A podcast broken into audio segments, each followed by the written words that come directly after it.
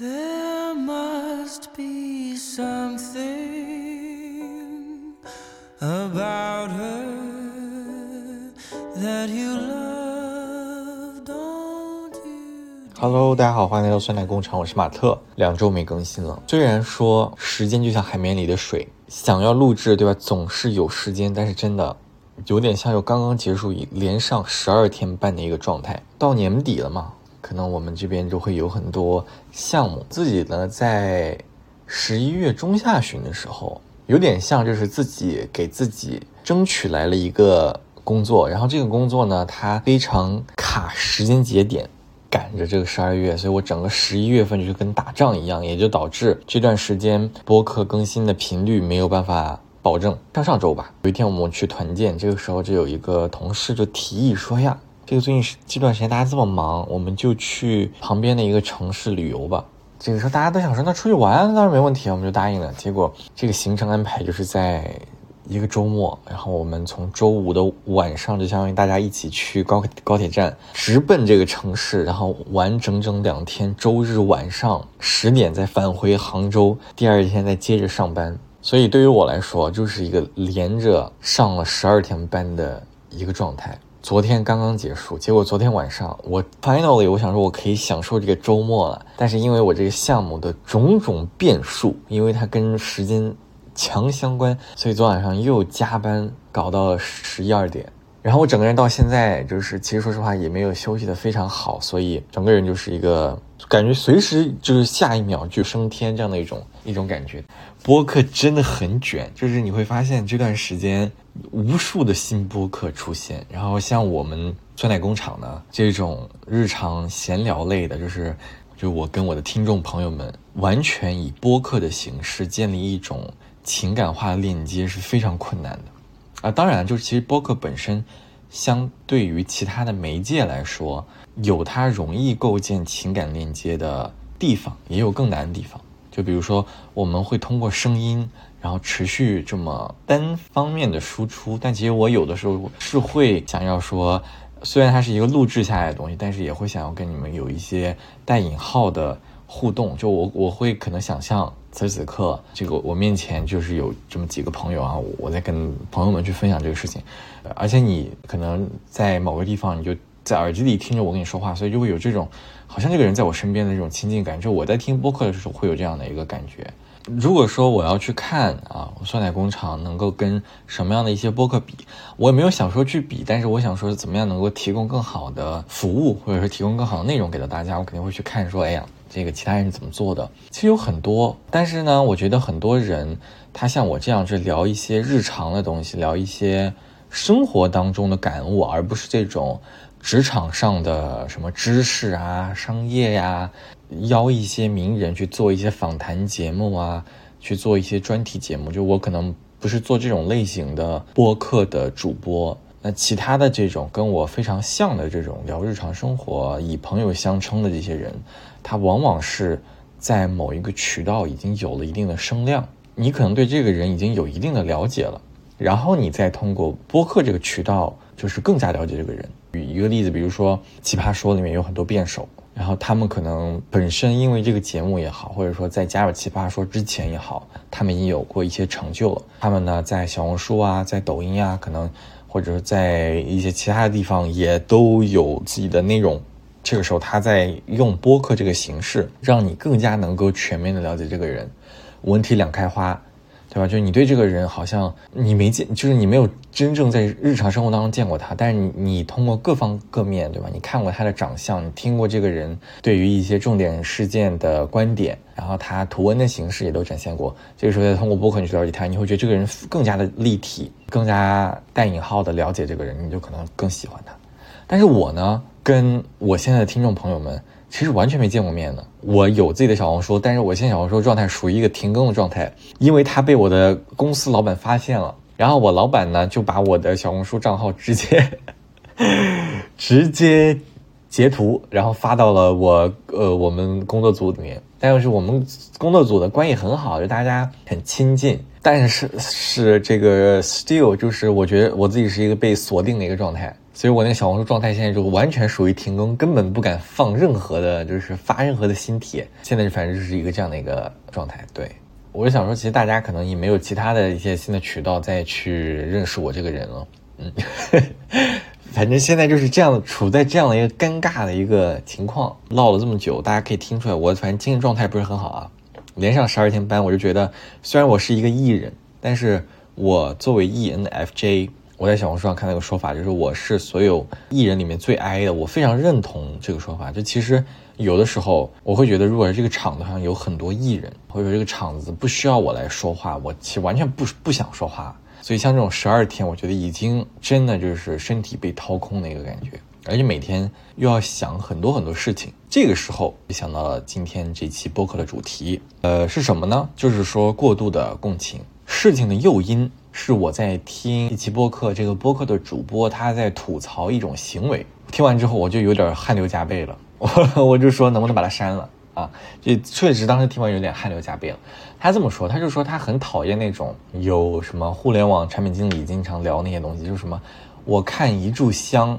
烧完。我就能感悟出一些人生的道理，呃，然后这他就他就说他对于这种人就会觉得非常的烦，就是说听他去叨逼叨一些东西。我当听完，我脑子里就反映，其实这不就是我吗？我倒不是说什么，因为我的工作刚好是产品经理，我觉得是这样的，就是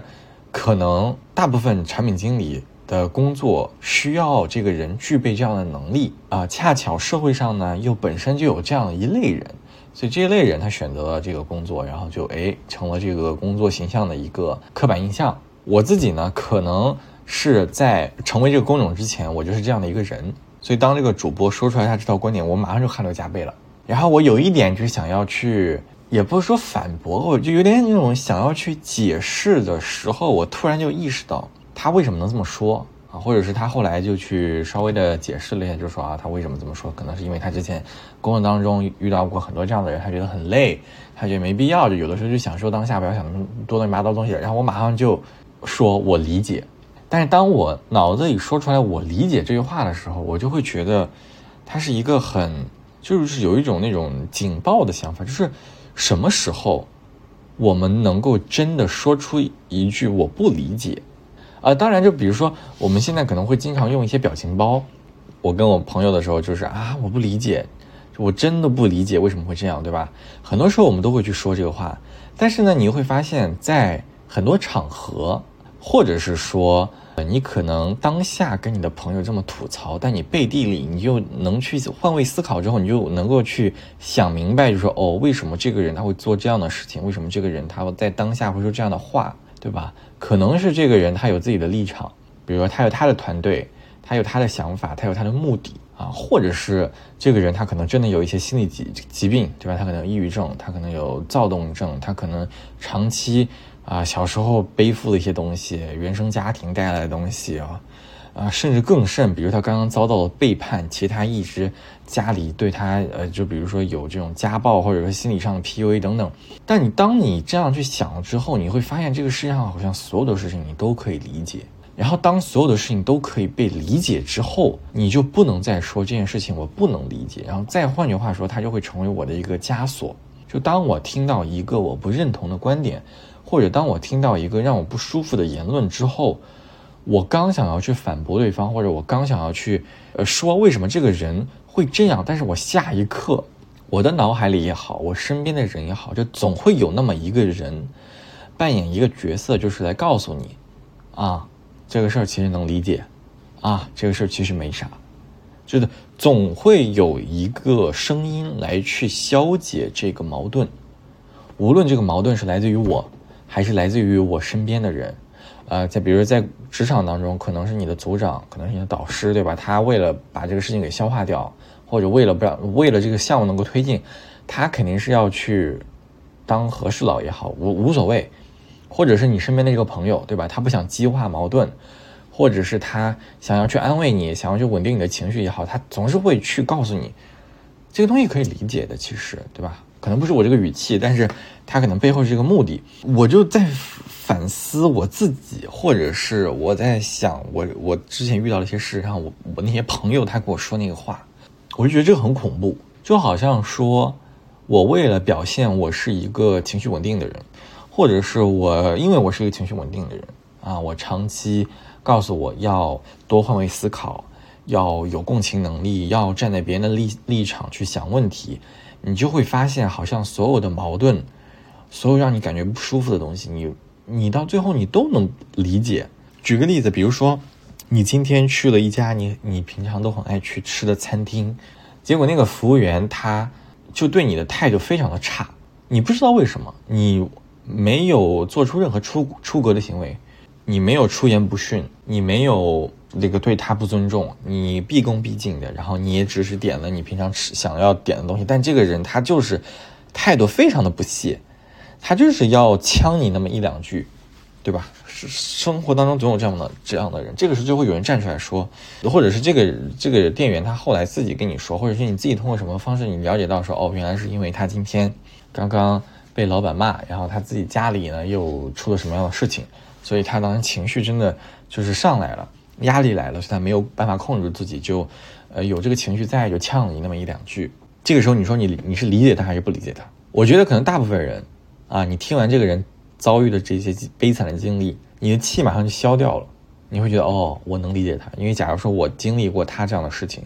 我可能此时此刻我比他态度更差，对吧？我就会这么想，有的时候我就会这么想，我说他他能做到这样，可能已经甚至都已经很不容易了啊！所以我虽然很生气，但是我没有必要去跟他撕破脸，他也只是一个普通的打工仔，我也只是一个打工仔，得饶人处且饶人，咱们就是没必要上纲上线，大家都挺不容易的，那这个事儿就过去了。但这个思维。就是这个事情，或者说是所有的矛盾，它是不是都可以这样去消解？然后一旦当我意识到这个东西，然后陷入到这样的一个渠道的时候，就发现好难啊！就是很多时候这样的话，我们自己就要去承担这些负面的情绪。然后，因为我这十二天都是跟同事相处的，对吧？你跟同事相处，你就是 十二天里面十天在工作，然后剩下两天是在周末，但你又跟整个组在一块，所以还是基本上是一种办公室里面的一个状态。我就在想，我现在手头做这个项目，然后有的时候跟跨部门去沟通，你会觉得真的很头大，或者是真的觉得就很累。我刚刚最近不是这个《新闻女王》这部电视剧很火嘛？它就是香港拍的，讲新闻界的职场斗争的一部电视剧啊，就里面人斗来斗去，斗来斗去，斗来斗去。在摸鱼的时候就看到这样的一句话，他说：“我忘了原话是什么，就是这个张嘉言。”跟他手下这个叫李李艳还是什么艳，就他带的这个实习生，他俩的一个对话。他这个张嘉言这个角色就是一个，你可以理解成他他，呃，曾经是一个资历很深，然后主打就是说我要报道事实，我不参与任何公司里面的权斗，我自己就是一个非常有工作能力。然后我就不参与你们任何权斗，我就是要把真相报道出来的一个职场的角色。但是后来呢，他发现他不想找事儿，也事儿也会找上他。就他不变，世界在变。他慢慢慢慢，他自己的心境就变了。他也参与权力斗争，慢慢就黑化，就这样的一个人。他就跟他的这个实习生说：“他说为什么有的时候在职场当中，大家会觉得很累？”那实习生说：“是不是因为境遇？就是说，是不是因为你，比如说此此时此刻没有得到别人的赏识？”没有一个很好的时机能够让你出头，对吧？你没有遇到贵人。张嘉佳说不是，是因为你在意。真的就是此时此刻，我在我的工作当中，很多时候我会觉得很累，我会觉得为什么跟我对接的这个人这么的不靠谱？为什么公司能把这样的人招进来？都是因为他在，就是都是因为我在意。我在意我手头的这个项目，我在意我的这份工作，我在意我这个我在这个工作上的一个表现。我就记得我的有一个职场的前辈，在我入职的第一两个月，他就跟我说：“他说你现在这么拼，是因为你还没有到一个工作的倦怠期，对吧？”他他说你永远不要沉迷工作，然后这他曾经跟我说过的话。然后再结合上这个，就是说，因为你很在意，所以你会感觉到很疲惫。我就觉得通了。但是呢，我后来一想啊，我就说，那我能不能做到不在意呢？我觉得没办法，因为首先就是这个项目是我自己发起的，是我自己没事找事儿的，而且我呢，我也需要钱，我也需要这份工作，我来做这个事情呢，也能给我带来一点点成就感。但是你说这个人就是跟我合作的合作方，他不靠谱，我没办法，对吧？对于他来说，可能就是一个小事儿，或者对于他来说，这个东西都不是他的 KPI，所以人家不在意，人家不在乎，人家甚至在工作上摆烂。表现的很不靠谱，或者是对你很不尊重，在职场上都没办法，对吧？这就是陷入到我的刚刚那个误区。就首先我换位思考，我能理解；第二呢，就是人家根本就不在意，那就没办法。我主 own 的这个项目，我当然就会觉得，怎么怎么推进这么难啊？怎么跟他沟通这么累啊？怎么跟他说过一两遍的事儿，他马上就忘了？怎么就是就是交代了，还是这么的不靠谱？等等等等等等，就这些问题、这些情绪，他都会压到我这儿。但对人家来说，好像都无所谓。往然后在这个时候就往大了说，就是或者说往一种现象上去去看。其实我觉得不光是工作当中啊，或者说工作当中，就这只是一种情况。还有一种情况，比如说你会发现，为什么有的人找你吐槽 A，说哎呀这个 A 好不靠谱。这个 A 他平常都就是你跟他交代一个事情，他都办办不下来，或者是你跟他说东西，他都好像完全不上心。但是呢，你跟这个 A 对接了之后，你发现哎，好像 A 不是这样的，好像这个 A 人还行。或者是你会发现，哎呀，怎么这个人在聊天软件上是一套，在什么样的时候是一套？啊，然后又或者是一种最直白的，就会发现这个人他领导在是一套，他领导不在是一套。为什么？因为他在乎。哎呀，朋友们，真的就是这个情况，就这一句话，就是这个情况下，这个人他在乎和他不在乎，他表现就是两种状态。为什么我们跟有些朋友能够成为朋友，而你跟他没有办法成为合作伙伴？比如说在学校里面的时候，有一些人你会觉得，哎呀，你跟他出去玩啊，你跟他吐槽别人啊，你跟他出去约饭啊，都完全没问题。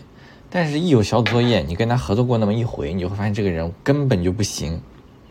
对吧？你就会发现他根本就不上心，他根本就不是一个好的学习的伙伴，或者他就是一个好的合作关系的伙伴。哎，但是呢，你就在你的朋友面前把这个人骂了一无是处啊！然后你再回去看，哦，原来是因为之前那个项目，那个人他觉得你的朋友很靠谱，所以他就不想上心了。他觉得你无无论如何，你朋友都能够把这个事情 handle 的很好，所以他就无所谓了啊！这个时候你会发现，哦，上不上心，真的就是一个人态度的一百八十度大转变。不光是你的同事、你的朋友，甚至是你的伴侣、你的对象，他都有可能会这样啊。在有些时候，他在乎的时候，当这个事情是他爸妈的时候，他就会很严厉，态度是一个什么样？当这个事儿是你爸妈，甚至是这个事儿是关于他的，他就会很在很上心；这是关于你的，他就不上心；或者是这个事儿是他喜爱的歌手，他很上心；他不喜爱的歌手，他就不上心。哇，这一句话，对吧？这个电视剧台词里面，张嘉妍这一句话点透了我生活当中的大部分的苦难的来源，就是因为如果说这个事情，这个人他不上心，然后你上心，这个时候矛盾就来了，苦难就来了，不开心就来了。这个时候我就想说，那怎么办？怎么解决？对吧？就比如说此时此刻，我在这个工作当中遇到一个很傻叉的同事，妈的，这个人就是对我很很不屑，因为这个项目也不是他来管，平常也不是我跟这个人对接。所以他就是一个很难搞的一个人，但人家位高权重，我也没办法，我又需要巴结人家办事儿，怎么办？怎么搞？搞不了，我想说，你能不能在乎起来？能不能在意起来？可能就只能朝着这个方法去想，把老板拉进来，让他老板也看到，给他老板一些压力，对吧？我去找他老板谈，等等，不拉不拉这些，真的栓 Q，朋友们，真的栓 Q，就是悟了，就是我生活当中的很多的苦难，很多的这种烦躁情绪的来源。为什么这个人这么多变啊？别人一来他就。马上上心了，怎么当着别人面就是一套做派，然后当着咱们的面就是就是一套表现，就是因为人家那个时候根本就不上心，对吧？人家对你对这个事儿就不 care，结果呢，你把领导一叫过来，或者说结果呢，你就这个事情跟什么什么有关，人家马上开始上心了，就是这样的。我觉得真的，可能生活当中百分之二三十的问题都是因为你在意，人家不在意导致的，对吧？我之前可能会想啊，这是不是我们在关系当中？哎呀，我在别人的心目当中没有扮演那么样的角色，或者是说这个人的性格好像就是这样的，就是他好像对所有人、对所有事儿都这样放屁。朋友们，不是这样。就刚才虽然我说啊，有的时候我们过度共情会让自己很内耗，但其实有的时候你能想通一些事情。就比如说你把这个事情放到自己身上之后，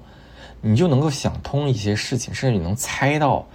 对方为什么会去这么做。我有时候就真的是这样的。就虽然过过度共情会让我感觉到压力，但是有时候他也能帮我解决一些问题。比如说，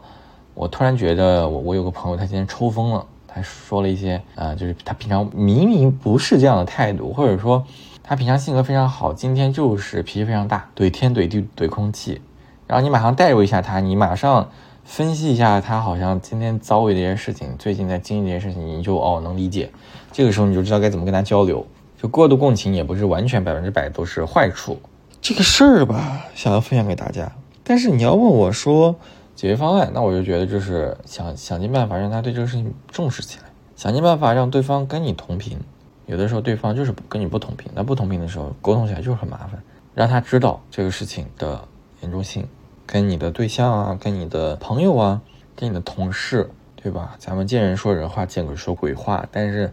归根溯源都是这个道理。这两周吧，我悟出来的一个事儿，还想聊什么呢？还想聊就是，然后这个时候还想跟大家分享另外一个，上上周吧，跟一个同学聊天的时候。他的导师送给他的一句话，然后我也觉得非常的好。他就说，其实我们在工作当中有一个底线，就是当你的身体开始预警的时候，你能不能刹车？他的导师跟他说，其实很很多时候你是能够意识到你的身体不对劲了，但是呢，作为人，在那个环境下也好，你自己把控也好，有的时候我们是刹不住这个车的。能不能刹住这个车就是一个关键，而身体应该是底线。我觉得这个。真的非常重要。为什么这么说？就是因为这这段时间，就这两周，一就是我这个项目很赶，二是我在准备一些汇报的材料，所以就非常的累，一直要加班，而且又要出去玩，你知道吧？出去玩本身也是一个很消耗体力的事情，还要去处理一些跟其他团队沟通的事情，就非常非常麻烦，费心费力，劳民伤财的一个事情，导致我的身体真的就出现了一些跟之前完全不一样的情况。比如说皮肤的话，那肯定就是浑身开始脸上就全是痘，各种长痘，压力大，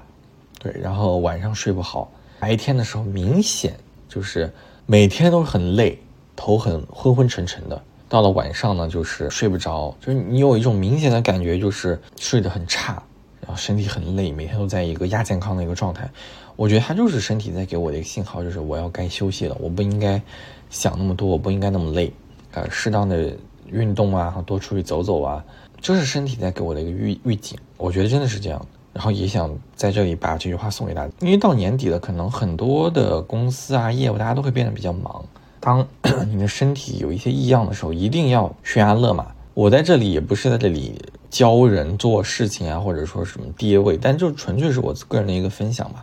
我自己有时候也刹不住车。对吧？比如说，有时候我就觉得，哎呀，我好像还能再写一会儿，我好像还能再看一会儿，我好像就不想睡。没关系的，可能往往就这么一小下，它对我们的身体就会带来一些看不见的，或者说更长线的一些隐患。然后，只有身体这个东西撑下来了，你才能谈一些其他东西。你这个身体不好，你你打下来这些东西真的都不是你的，或者是它太容易逝去了，其他所有东西都是浮云。然后我现在不在看新闻女王吗？我想说这些做新闻的人又要播凌晨的时段，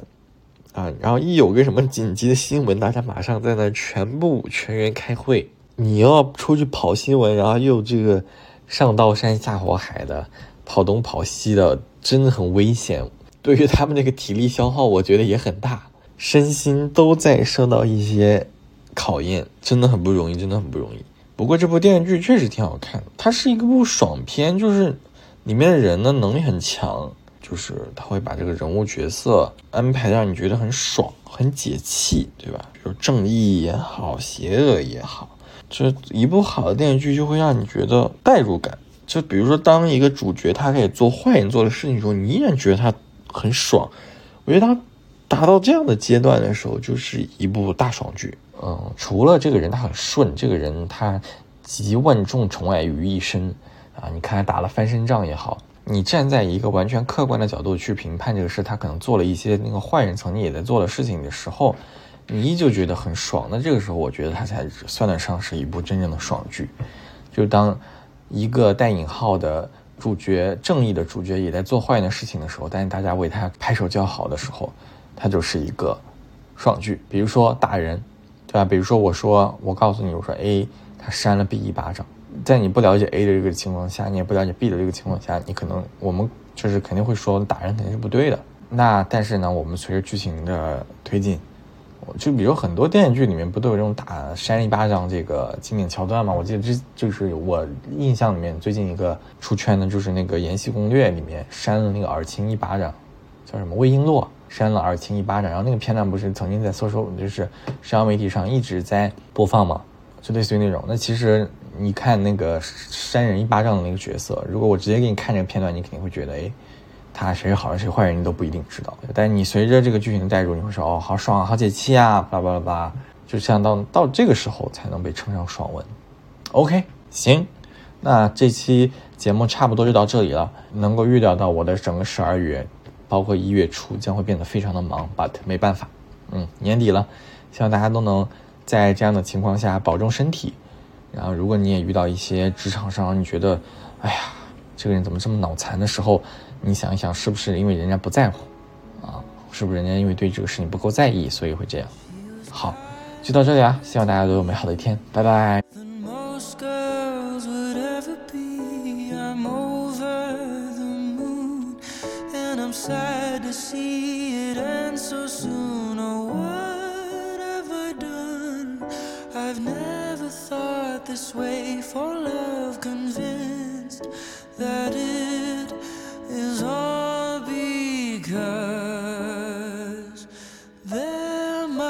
Must be something